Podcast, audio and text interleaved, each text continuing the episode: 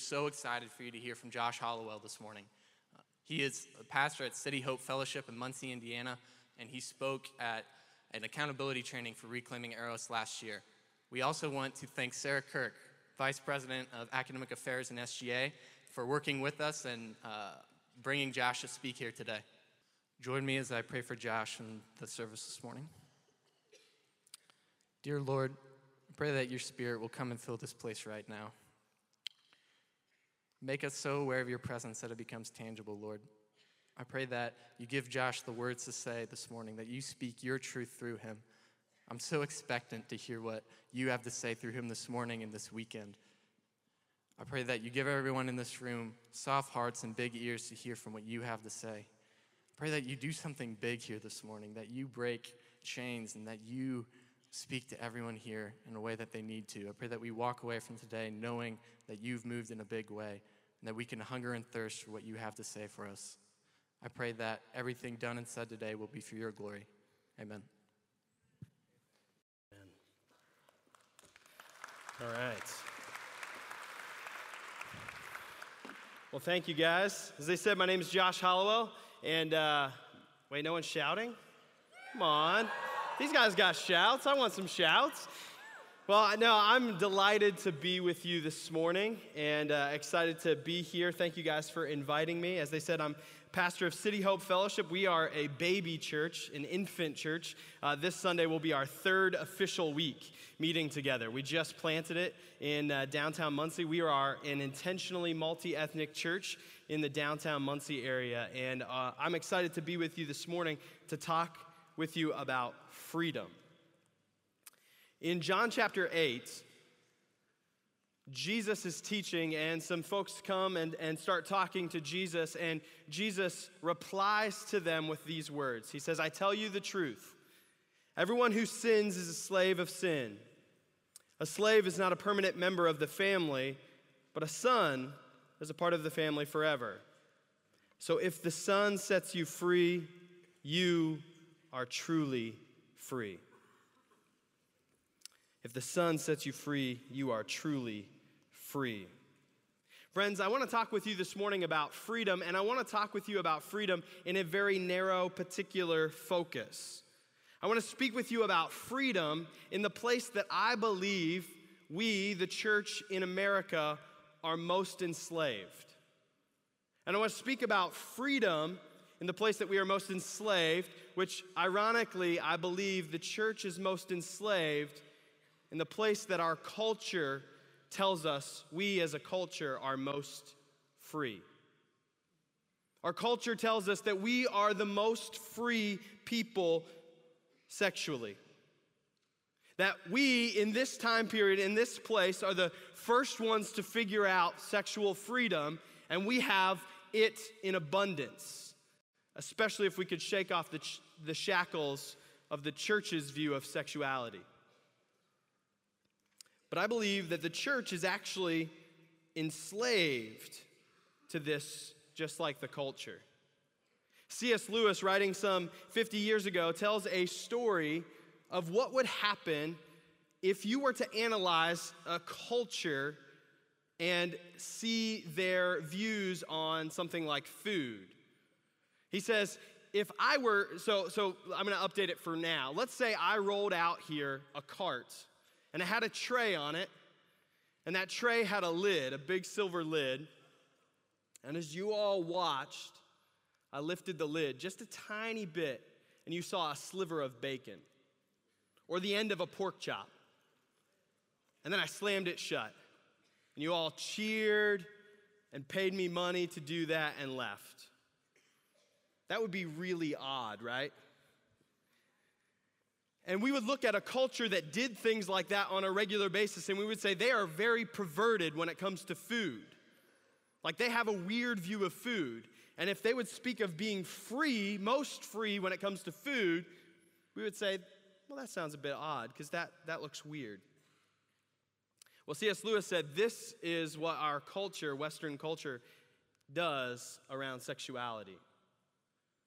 He said, I, this is over 50 years ago, so I don't know what he would say today. But he said, You can fill a theater for a woman to come and take off her clothes. And yet we call ourselves free. We're really quite enslaved.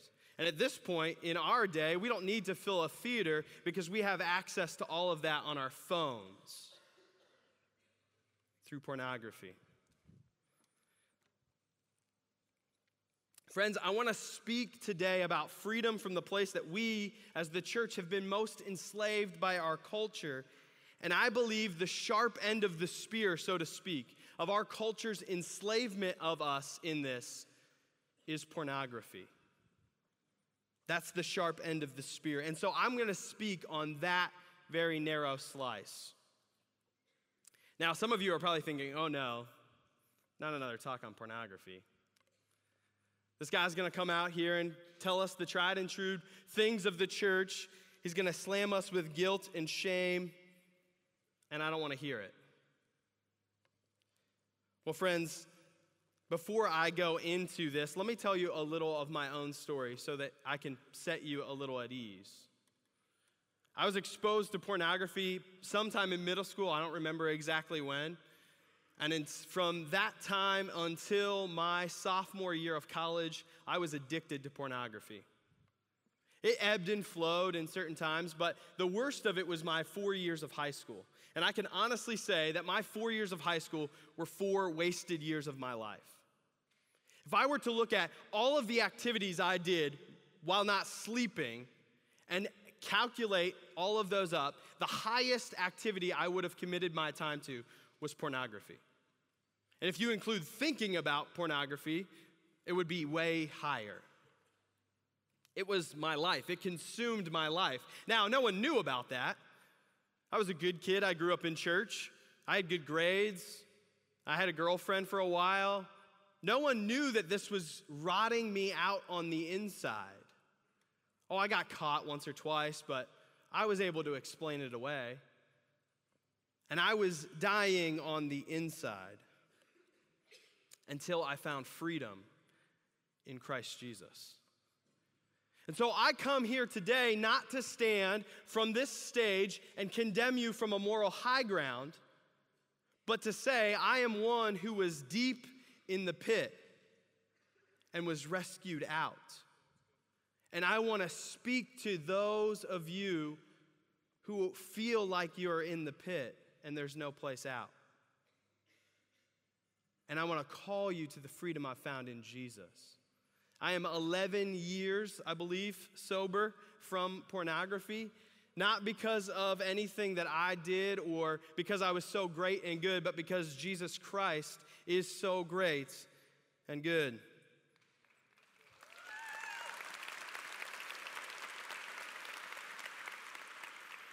Friends, I made it out by God's grace, and I want to help those of you who feel enslaved make it out and call you to a better way and a better place. Friends, this is such an important issue because it's so pervasive. Back in 2014, I don't know if you remember this, but there was a hack, a celebrity hack, and some nude photos of celebrities were posted online. One of those celebrities was Jennifer Lawrence, and she was going to issue an apology for this and then decided not to. And she said, This, was a, this is not like a hack, this is a sex crime, which she was right in that. But the reason she didn't issue an apology was this She said this I was in a loving, healthy, great relationship for four years. It was long distance, and either your boyfriend's going to look at porn or he's going to look at you. This was her justification for having these nude photos that were eventually hacked and sent out online. Friends, this is how pervasive this has become. And maybe some of you here feel this same way.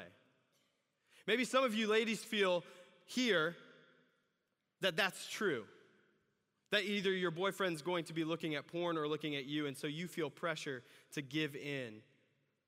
Because the crushing weight of feeling inadequate and not beautiful crushes you.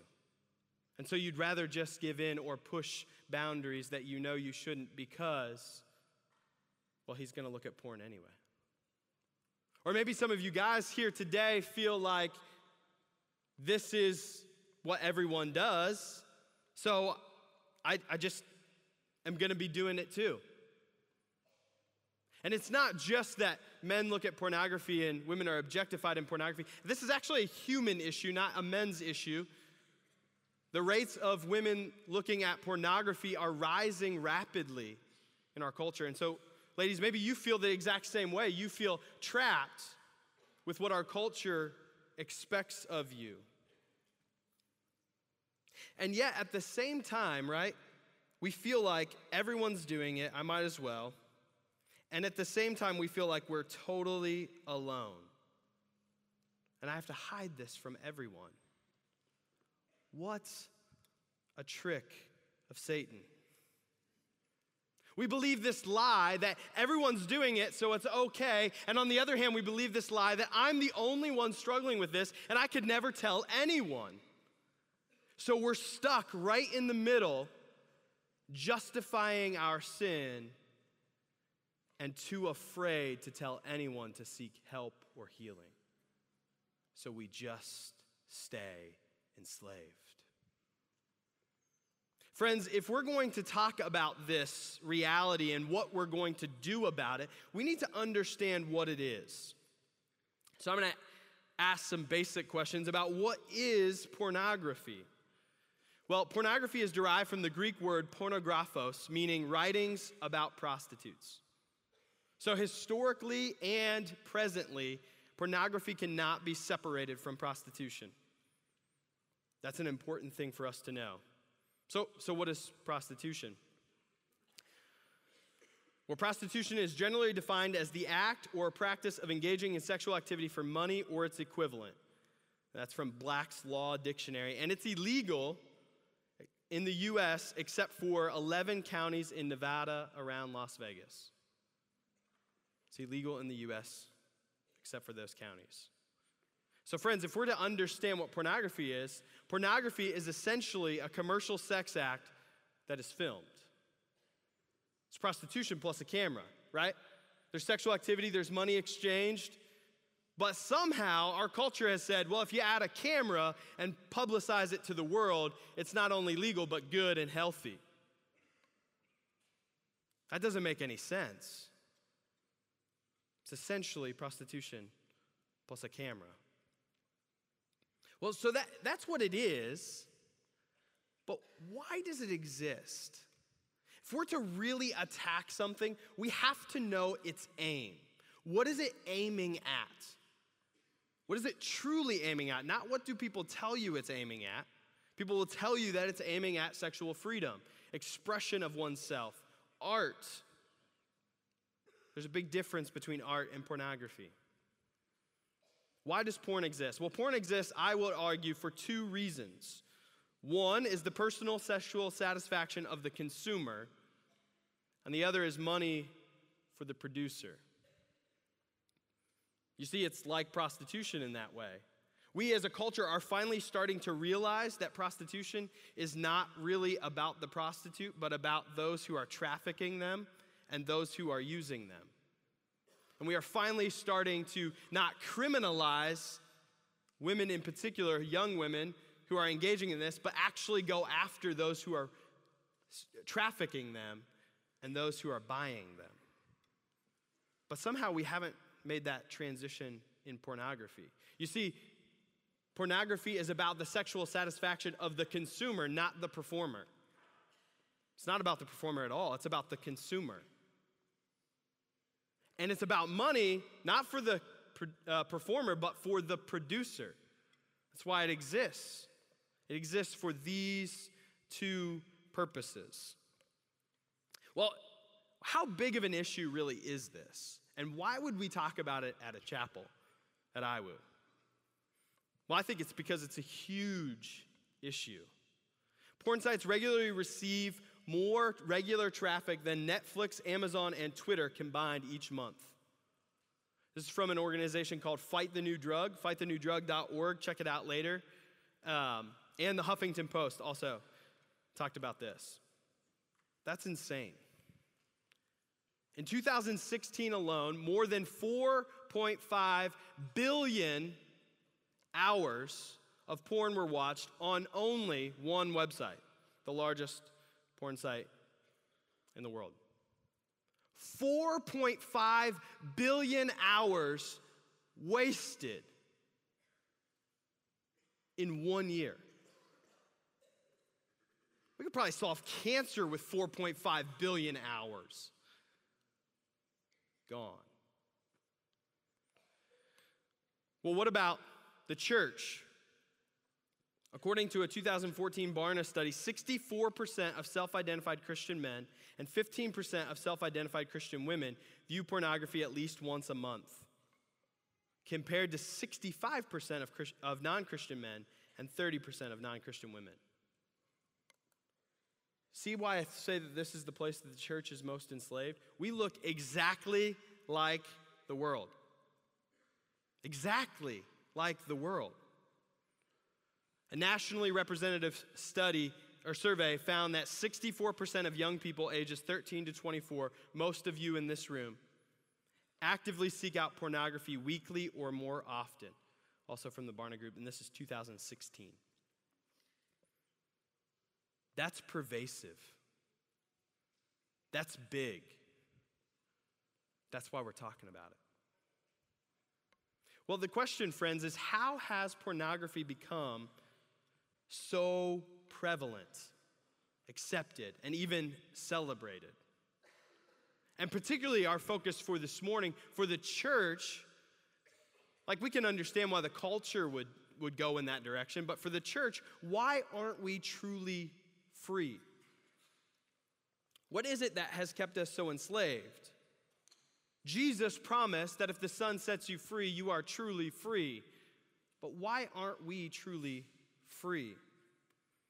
Friends, I believe that we're not truly free because we have not adequately challenged our culture's sexual ethic. You see, our culture has a philosophy of sex, an ethic around what sex and sexuality should be, and we as the Christian church have not adequately challenged that ethic. And the sharp end of the spear of that sexual ethic, I believe, is not our culture's move towards a redefinition of marriage. That's a part of it, for sure. That's a part of our cultural sexual ethic, and it's rapidly affecting our culture and the church. But that's not the sharp end of the spear. The sharp end of the spear is pornography. And that spear has pierced the church deeply and brought along with it the sexual ethic of our culture. And so I think we have to properly challenge this. So, to understand this, I want to unpack for you, I'm going to argue three points for what our culture's sexual ethic is. And from that, I want to show why pornography is the highest expression of that ethic. It makes the most logical sense of that ethic. And then we're going to learn about what we should do about it from there. So, three points on our culture's sexual ethic. Don't worry, we're not going to go too long because I've been drinking lots of water, and so I'm going to like have to like run out uh, at some point. The world's sexual ethic. Point one: sex is ultimate. We can see this everywhere. We can see this in academia in the world that we are the most sexually free people. This argument that what we should, uh, what, what helps to define who we are as humans is our sexuality. We see this as an ultimate need in our culture. Like, you cannot be fully human if you're not engaging sexually.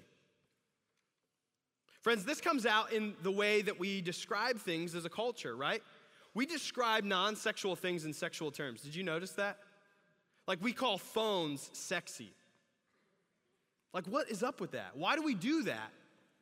It's because we have defined the ultimate good as sex. We have defined the ultimate joy or pleasure that you can experience as a human as sex. And so we use it to describe other things. We use it to sell everything from cheeseburgers at Hardee's to TV shows like Game of Thrones. We use sex to sell, to manipulate, and to promise people that they can have ultimate joy and pleasure. If you're not having it, you're missing out. You are missing out, and even missing out on what it means to be fundamentally human. That's what our culture says. And pornography, obviously, is the highest point of that. If you can't have it, we'll bring it to you. Everyone can have it. And you can have it exactly like you want, which is the, the second point. Sex is primarily about personal pleasure. Friends, this can be seen all over the place as well, right? It can be seen in the churches and the world's acceptance of no fault divorce. Like, I'm tired of you. I don't need a reason. I'm done. I can go my other way because I'm not personally happy anymore in my marriage or sexually, so I can end it and move on and find something better. We can see this in the proliferation of dating apps, right? It's primarily about what I want. It's primarily about what I find to be pleasurable. And it's really about your joy and pleasure and not about procreation, not about having kids. Sex is not about having kids at all in our culture. And it's not about lasting, real human relationships. And again, pornography is the height of this. It's about you and your personal pleasure. And porn producers have gotten really good at making it that way and forcing that in our direction. Well, the final point of our world's sexual ethic is that sex is just sex. Now, this may seem odd, right? Because the first point is that sex is ultimate, the last point is sex is just sex. And this is the paradox that our culture finds itself in. On the one hand, we say that sex is ultimate and it is the thing that will bring you the mo- most joy and pleasure. And on the other hand, we say, come on, guys, it's just sex. Like Christians, why are you being such prudes? It's just sex, it's not a big deal. It's just pornography, it's not a big deal. It's just a hookup, it's not a big deal. We say it's the ultimate pleasure and then we cheapen it to something that's just regular and normal. Pornography, friends, is the highest expression of this sexual ethic. And so, an acceptance of pornography is really an acceptance of these points of the sexual ethic. And that has penetrated into the church and is doing incalculable damage to people, churches, institutions, theologies. It is wreaking havoc massively. Now, if we're to evaluate this ethic, we need to understand what this ethic is doing to us. What, in particular, pornography is doing to us. So, what does it do to us? Now, there are a host of studies around this. There's lots of research being done. And seriously, after this, check out fightthenewdrug.org. And they have lots of facts, studies, scientific research being done. And also come to the Liberate Conf- uh, conference because my good friend Lisa Ferguson will be speaking, and she is a wealth of knowledge about these things and done lots of research towards these things. So please come here. So, the, what is it doing to us? The first is sexual dysfunction. You see, pornography exists to create a high around something that's forbidden. It creates a high around sexual deviance, something that's forbidden. And like any other drug, that high has to get higher for you to experience it the more you use it because of the law of diminishing returns. It just doesn't do the same thing. And so we are becoming more and more sexually deviant. The things that used to be considered pornography are on commercials today. And the things that are considered pornography today make most people who've never viewed it want to vomit. And I can guess that if you, which given our statistics, some of you are in the midst of this struggle right now. And let me guess that you are probably engaging in things that you never thought you would have. Things that would have repulsed you six months ago are now things that you regularly look at because you can't get out of trying to hit that high. This is what it does to you it breaks you, it makes you sexually dysfunctional. You know that the most played role in a pornographic film right now is a woman in her 20s playing a teenager? It's only going to get worse. That would have been unheard of. But now it's the most common role. And given the proliferation of pornographic websites buying other films and not making their own, they cannot be sure that that person is actually in their 20s and not a teenager trafficked into that. That's the reality of what's happening in pornography. We are also ruining ourselves physically. Friends, there are non Christians who are fighting actively to educate people about pornography usage because it's ruining people's sex lives when they have real relationships.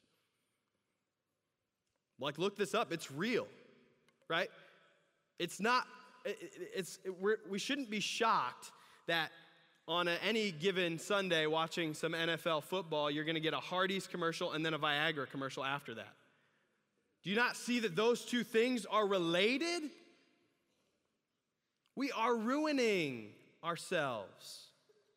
That's what this is doing to us. The second point is addiction.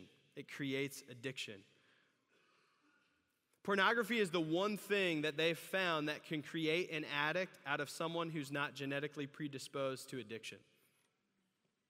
This is a new thing. People have not, like, I'm not kidding, guys. This thing is wicked. If you look at brain scans of those who are heroin addicts and those who are porn addicts, guess which one lights up more?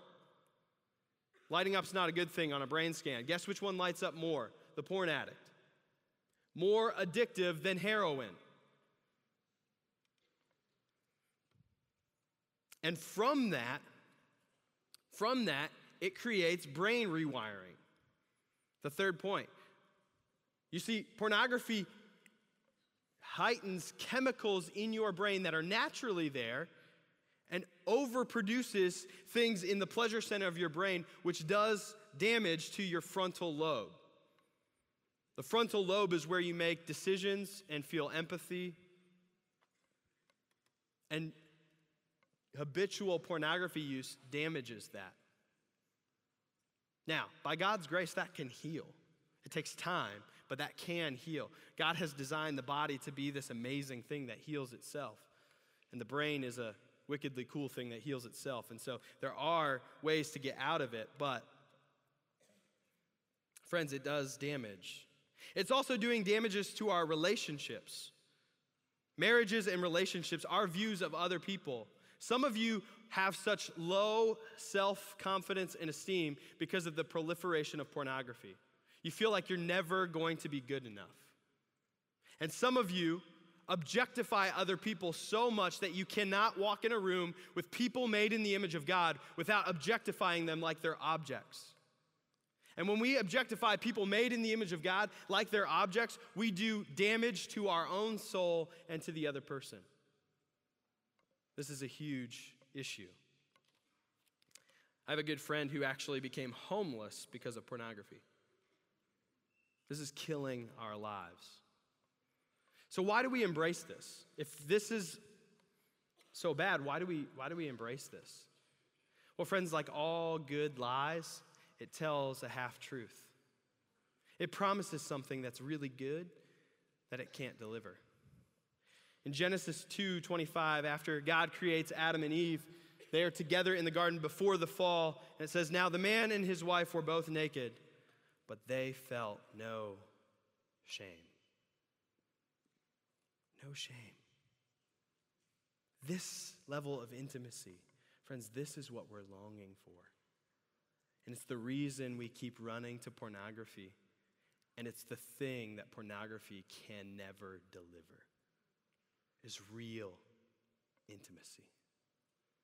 And so we're running to it to heal our wounds where we've been wounded in the past, where we've been abused in the past, where we felt unloved, where we haven't experienced intimacy, and rather than turning to the Lord for that intimacy, we've turned to something fake. So, how are we going to challenge this? How do we challenge this? I think we need to challenge this with a proper biblical sexual ethic. Sex is a good gift from God given to some only within a marriage between one man and one woman and is intended for their mutual pleasure and His glory in multiplying image bearers and displaying the gospel. I'm going to switch this. Sorry if some of you are taking notes. We don't have time to keep it on there. But so basically, what I'm going to do real quick in the last few minutes we have is unpack the opposite of what our culture says using that definition. So, the Bible's sexual ethic is that sex is not ultimate. Sex is not ultimate. In 1 Corinthians 7, Paul lays out for us, he's talking about marriage, but he also lays out for us the blessing of singleness.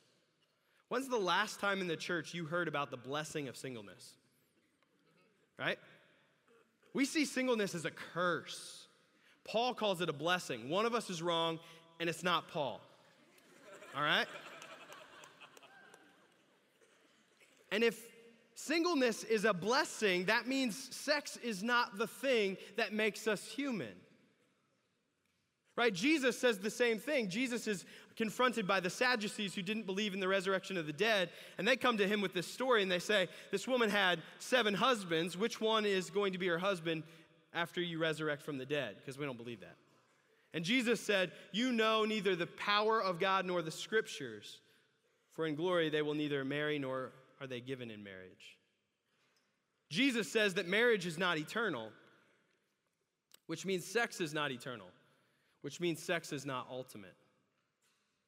Friends, the highest description of this is Jesus himself. Right? You know that we confess that Jesus is fully God, the exact image of God. He's also fully man. He is the ideal human he never had sex. That should totally shape our theology around sex. That doesn't mean that it's evil. The church has erred on that side in the past. That's not what I'm saying. But it can't be ultimate. If our ideal man, the description of what it means to be human and experience ultimate joy and satisfaction in our relationship with God and others is Jesus, and he never had sex, that should radically shape what we believe about sex. It's not ultimate, friends. It's not ultimate. It's also not about our personal pleasure. We have so put a wedge between childbearing and sex, right? You know that God put those things together for a reason. If you're not responsible enough to bear children, you're not responsible enough to have sex. God put it that way for a reason. That's why that thing produces that thing, right? I hope your parents had that conversation with you and you're not. now, friends, this is not to heap guilt upon you, but pornography cheapens this. This is a glorious thing. We've got to understand why it exists because God intends something good for it. Sex is not just sex, it's about God's glory and the gospel. In Ephesians 5, Paul is talking about marriage and he says, A man shall leave his father and mother and cleave to his wife, right? Cling to his wife, and the two shall become one. That's Hebrew for sex, okay? Just so you know. And he says, This mystery is profound, and I'm saying it refers to Christ in the church. What? You see that sex is ultimately about the gospel. Sex is ultimately about that, the cross. Sex is about intimacy. And a God who desires intimacy with his people so much that he will come and bear his own wrath against our sin so that he can be intimate with you. So that you can stand before him in all of your guilt, with all of your imperfections, completely spiritually naked before the Lord and unashamed because he loves you. Friends, sex is ultimately about the gospel, which means it can't be cheapened. It cannot be cheapened. It also means, friends, wherever you are, you can be forgiven. You can be forgiven. So, where do we go from here? Friends, you need to know that Jesus loves you. If you here this morning are trusting in Jesus and Him alone for salvation, He wants to set you free. He wants to be intimate with you. He wants to be your highest joy and satisfaction. And He wants to set you free, and He can. And if you're not trusting in Jesus this morning, you have no hope to run from this apart from Jesus. It's the only way. Turn to Him, and He will set you free. Friends, the way out from this, we got to start with a few things. I'm going to hit a lot more of this tonight, and so please come. But we got to start with one thing. You got to be honest. You know that this hides in secrecy. So if you are struggling with pornography, you need to find someone who's safe. It can be me if you want after this. Find someone who's safe and tell them about it. You've got to open up. You've got to connect with Reclaiming Eros and find help. Second, if you are in a relationship and you're struggling with porn, now this is not going to be popular. But I think you need to end that. And you need to deal seriously with this. Friends, we have this bought this lie that marriage will fix it, that a relationship will fix it. It won't. You're seeking what is rightfully to be found in God in another human, and you will crush that person. It doesn't mean that you're unworthy of relationship. It means get out and get help. Right? This is a cancer that's eating us alive. We don't just say, well, it'll get solved later. We go kill it and then pursue healthy relationships afterwards. So, friends, you've got to know this. This is the last thing I'm going to say. And then come talk to me afterwards, wherever that table is. I don't know where it is, but come hang out with me. I'm here all day. So if you want time one on one, I I would love to sit down with you and talk more. Friends, you have to know this Jesus is better than pornography. He longs to show you his glory. The God of the universe who flung the stars into place and knows them by name wants to be with you. Let that transform you. Let me pray. God, in this brief moment, we have talked about a lot of things, and I pray that you would be at work massively in this place. That this campus would be a countercultural place that tells the culture no, we do not have to be defined by sexuality. We do not have to be defined by pursuing something. We can be defined by Jesus Christ and transformed to live lives of godliness. Lord Jesus, would you do this? Not only so that we can be free from guilt and have healthy relationships, all of that could be true, but God, also so that Jesus Christ would be lifted high. People would know that He is a wonderful, powerful, merciful Savior. Jesus, would you do it for your glory? We pray. In Christ's name, amen. You're all dismissed.